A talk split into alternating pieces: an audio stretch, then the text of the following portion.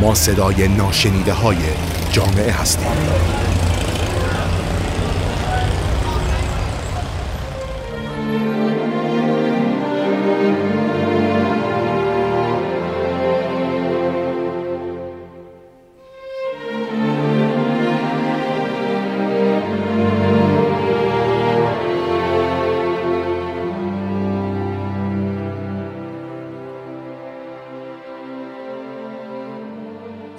دوستان عزیز وقت بخیر.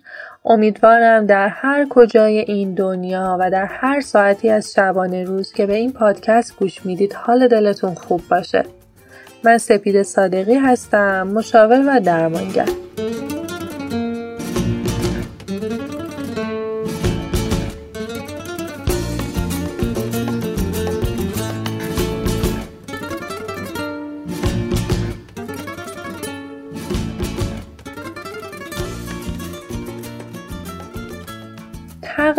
توی دو ماه اخیر من بین مراجعا با یه سوال مشابهی مواجه شدم.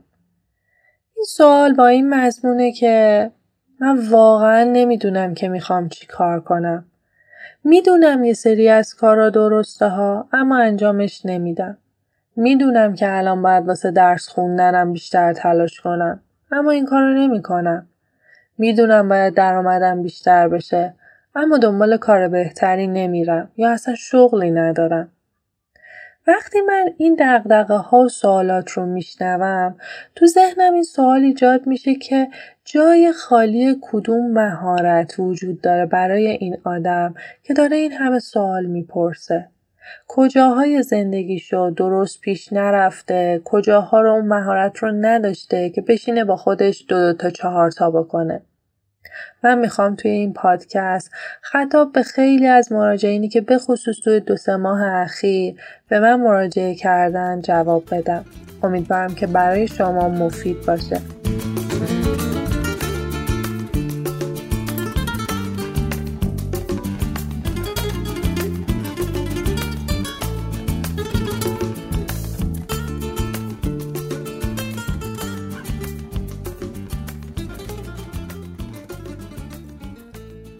تو دنیای روانشناسی آمیانه یا پاپ سایکولوژی و حتی روانشناسی زرد شما اصطلاح این که هدف گزینی کن بیا تصمیم بگیر توی یک ساعت یه زندگی رو براش چیدمان بده هدف داشته باش ارزشاتو مشخص کن. شاید اینا رو خیلی شنیده باشین. اما متاسفانه خیلی از افرادی که مثلا میرن همایش های انگیزشی شرکت می‌کنن یا اسیر این صحبت ها و این طیف از کتاب های روانشناسی میشن فقط هیجانشون دستکاری میشه یه انرژی مضاعفی می‌گیرن برای اینکه یک اقدام جدی رو انجام بدن. اما در نهایت تأسف می‌بینن وقتی اون تصمیم رو می‌گیرن شاید نهایتا انرژیشون یکی دو روز نهایتا یکی دو هفته پا برجا بمونه. چرا این اتفاق میافته؟ چون توی این مدل کتاب ها این مدل همایش های انگیزشی صرفا من درگیر هیجاناتم میشم و با عقل و منطقم در کنار اون هیجان نمیام یه برنامه ریزی رو با توجه به شرایط شخصی خودم شرایط محیطی و خانوادگی خودم فراهم بکنم. در واقع هدف برای کسی خیلی می‌تونه مفید باشه یا بهتر بگم هدف گزینی که بتونه درک کنه که هدف مثلا من سپید صادقی با یه آدم دیگه متفاوته. من اگه بخوام هدف یک آدم دیگه یا زندگی کنم خب هیچ وقت اون احساس رضایت رو ندارم چون دارم انگار زندگی اون رو مجدد پیش می‌برم. در حالی که هر کسی نسخه خاص خودش داره پس بیاین دست برداریم از کتاب هایی که به همون فقط فشار میاره که تو می‌تونی خواستن توانستن است. نه واقعا اینطور نیست. گاهی اوقات اون خواسته تو باید بررسی بشه. فقط صرف توانستن نیست. فقط صرف خواستن نیست. من باید بتونم این خواستن و توانستن رو توی یک ترازوی عقل و منطق در کنار اون هیجان بذارم تا به نتیجه برسم. مثلا یه فردی که می‌بینه خب قدش برای شرکت توی تیم بسکتبال مناسب نیست. هر چقدر هم تلاش بکنه متاسفانه خب به نتیجه مناسبی نمی‌رسه. ممکنه بره حالا یه سمتی رو توی اون تیم داشته باشه اما اون رضایت عالی رو توی اون رشته نداره. ممکنه یه رشته دیگه خیلی موفق تر بشه. یا کسی که سالیان سال می‌دونه رشته تحصیلی که داره می‌خونه مثلا از لیسانس به بالا رشته مورد علاقش نیست اما جرأت تغییر دادنش رو نداره. حالا یا استراب می‌گیره یا ترس از قضاوت دیگران داره یا نگرانی هایی که هنوز پیش نیومده رو داره زندگی می‌کنه اینکه بازار کار این رشته چی میشه امنیت و ثباتش چی میشه. این رو ما باید بدونیم در هیچ کجای دنیا الان چیزی به اسم امنیت شغلی وجود نداره. درسته توی کشور ما یه مقدار دوز این نبود امنیت شغلی بیشتره. اما واقعا توی خیلی از کشورهای دیگه که حداقل خود من تجربهش رو داشتم می‌بینم که مراجعینی که اونجا زندگی می‌کنن هم مثل شرایط ایران دچار این چالش هستن که من قرار دادم اینجا تو این شرکت مثلا digital marketing سه ماهه. اینجا مثلا دو ماه دیگه می‌تونم دوام بیارم و باید به فکر شغل دیگه ای باشم. فقط اونها تنها تفاوتشون اینه که فرصت های شغلی دیگه براشون بیشتر فراهمه و راحت تر می‌تونن سویچ کنن روی یه شغل دیگه حرکت کنن به سمت یه شغل دیگه. خب از بحثمون منحرف نشیم. چیزی که برای من توی این پادکست خیلی مهمه اینکه بیایم با هم دیگه مهارتی و به اسم مهارت تصمیم گیری تمرین کنیم. من دوست دارم این آموزش رو حتی با هم داشته باشیم و شما تمرین کنید و بازخورد بدید. ببینید آیا براتون موثر بوده یا نه. در واقع اون رد پایی که از مهارتی که وجود نداره بین این افراد هست مهارت حل مسئله و تصمیم گیریه. اما خب حل مسئله و تصمیم گیری برای چیه؟ برای اینکه من بتونم به اون هدف هایی که مد نظرم هست برسم. اما یه پله باید بریم عقبتر. من اگر ندونم چه هدفی دارم چجوری می‌خوام به سمتش حرکت بکنم؟ پس قدم اول توی فرآیند حل مسئله تصمیم گیری. اینه که من بدونم می‌خوام کدوم سمتی برم.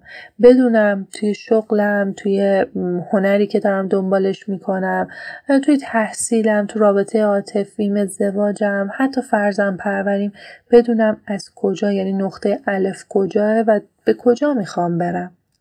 اینجاست که فرق آدمی که می‌تونه موفق باشه واقعا و فرق آدمی که فقط میشینه و میگه نمیشه مشخص میشه.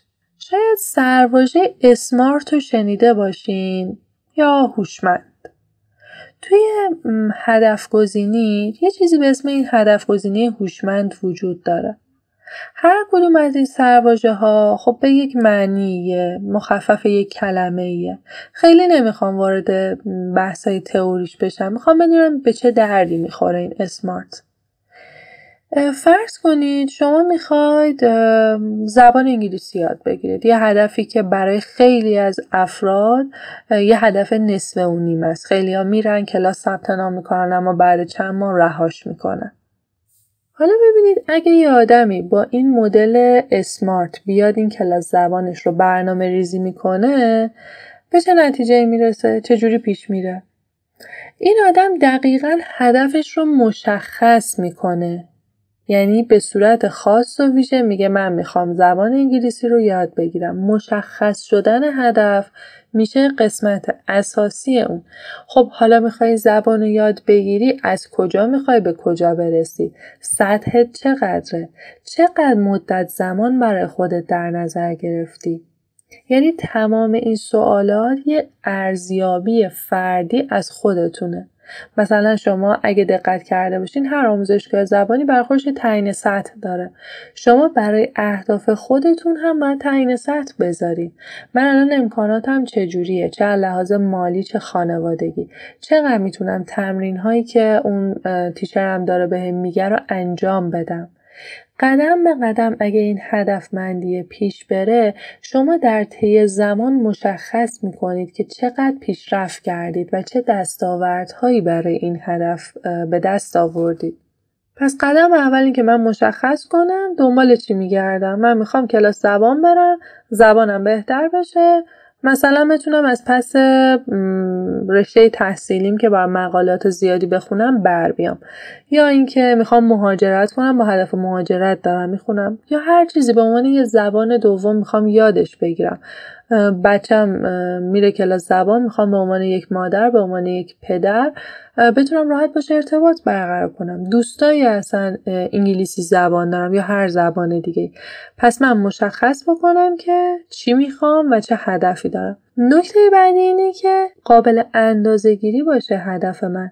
من نمی‌تونم وقتی سطح مثلا کلاس زبانم در سطح المنتیری یعنی سطح خیلی پایین و ابتداییه بخوام سریعا مثلا طی دو ماه فشرده برم و به نتیجه عالی برسم نمی‌دونم تافل بگیرم یا هر چیز دیگه من باید اندازه بگیرم که هدفم از کجا تا کجا قراره ادامه پیدا کنه.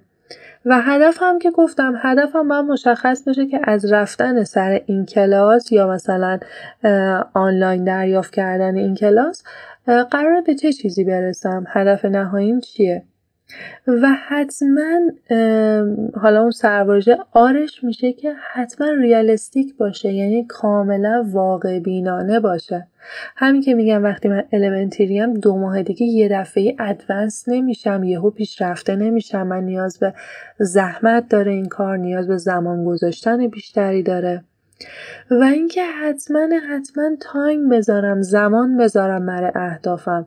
من از مثلا فروردین دارم شروع می‌کنم از اول سال که دارم از این شنبه شروع می‌کنم تا کی قرار این روال ادامه پیدا کنه. ترم های زبانم رو مد نظر داشته باشم. اگه ترمیک دارم میرم. اگه فشرده دارم میرم قطعا باید زمان بیشتری رو برای خوندن اون کلاس بذارم. حالا این یه مثال شما می‌تونید اهداف خودتون رو در قالب این مثال و این سوالات بذارید. هر چیزی می‌تونه باشه.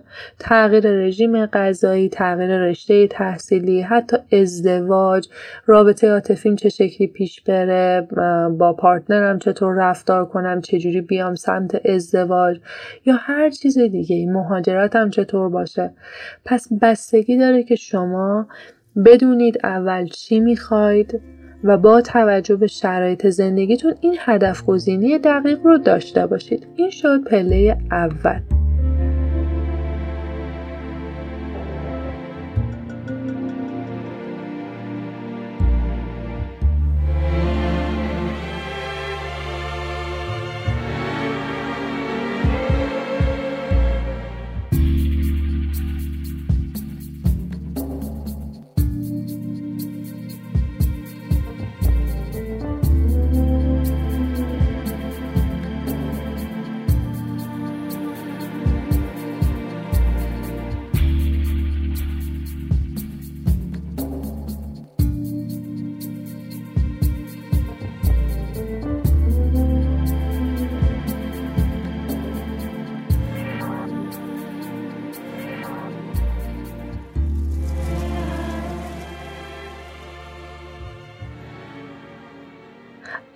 سراغ پله دوم یعنی مهارت حل مسئله و تصمیم گیری.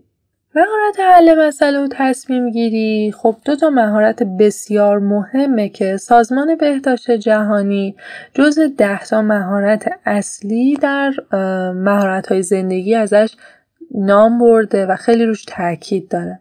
در واقع شما مجموعه مهارت های زندگی رو وقتی یاد می‌گیرید در نهایت باید منجر بشه به اینکه شما حل مسئله بلد باشی و بتونید تصمیم درستی بگیرید توی حل مسئله با این سری قدم ها داریم. قدم اول که خیلی به نظر من مهمه اینه که من اصلا بپذیرم یک مسئله وجود داره. چون خیلی از آدم ها از پذیرش مسئله متاسفانه فرار می‌کنن. شروع به داد و دعوا می‌کنن افسردگی رو انتخاب می‌کنن خشمگین میشن. حالا هر کسی یه جوری واکنش نشون میده.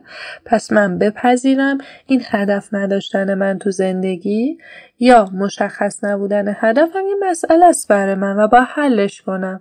حالا یا خودم حلش کنم یا مشورت بگیرم مشاوره بگیرم.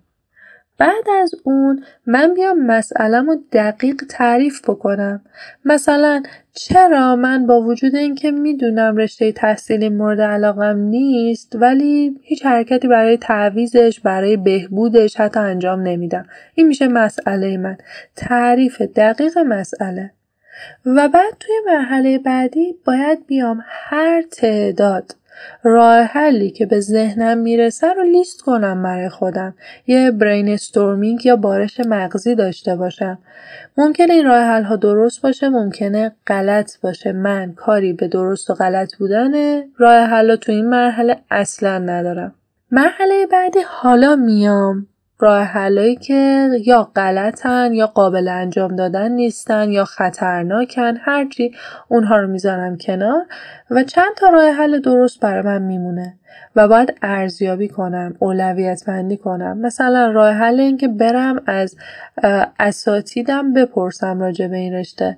ببینم آیا دلیل علاقه نداشتن من به این رشته مثلا بازارکار نداشتنشه یا من خوب نتونستم بازارکار براش جستجو کنم یا اینکه کلا این رشته به من حس خوبی نمیده. من آدم این رشته نیستم یا اون رشته مال من نیست. بشینم تحلیل کنم توی این قسمت ارزیابی کنم و اون راه حلی که مناسبه رو اجرا کنم. یعنی یه حل مسئله خیلی خوب و درست حسابی. و نکته مهم رهاش نکنم. تا زمانی که مسئله حل نشده رهاش نکنید چون شما تو اون مرحله که می‌خوای یه راه حلی و بین راه حلات انتخاب بکنی نیاز به مهارت بعدی یعنی تصمیم گیری داری. خب من یه عالم راه حل الان پیدا کرده بودم. اومدم مزایا معایبش رو مشخص کردم خط زدم و راه حلای درست رو بر خودم پیدا کردم. پنج تا راه حل مثلا برام مونده.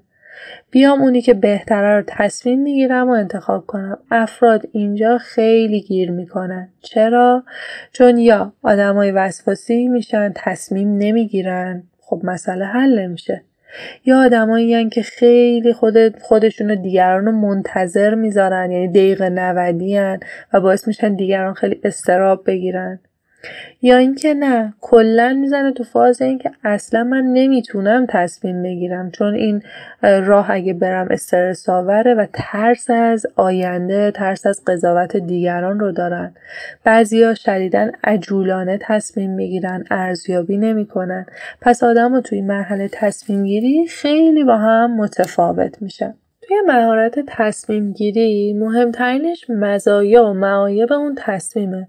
اگه من قراره که مثلا یه تصمیم درستی راجع به تغییر رشته تحصیلیم بگیرم حالا توی هر مقطعی که باشم خب نیاز داره یه سری زمین چینیایی براش انجام بدم. یعنی بیام اول دلیل این تغییر رشته رو متوجه بشم بعد بیام ببینم چه راه حلایی می‌تونم برای بهبود رشته تحصیلیم داشته باشم. اگه نه واقعا برداشتم اینه که نمیشه وقتی می‌خوام برم یک رشته جدیدی رو انتخاب بکنم علایقم استعدادم رغبتم رو بسنجم. اگه خودم نمی‌تونم این کار رو بکنم تو این مرحله کمک بگیرم. حالا از مشاور معلم استاد یا آدم با تجربه کسی که دلسوزه و می‌تونه درست منو راهنمایی کنه. و اینجا اون نقطه ایه که آدما باید مسئولیت رفتار و تصمیم خودشون رو قبول بکنن. بسیار مهمه. هیچ کسی مسئول تصمیم گیری برای شما نیست. شما انتظار نباید داشته باشین وقتی میایم مشاوره اون مشاور برای شما تصمیم بگیره. مسئولیت این تصمیم صفر تا صد با شماست. فقط مسیر براتون مشخص میشه. که شما بتونید طبق این مسیر یک تصمیم درست بگیرید. این شد مهارت حل مسئله و تصمیم گیری.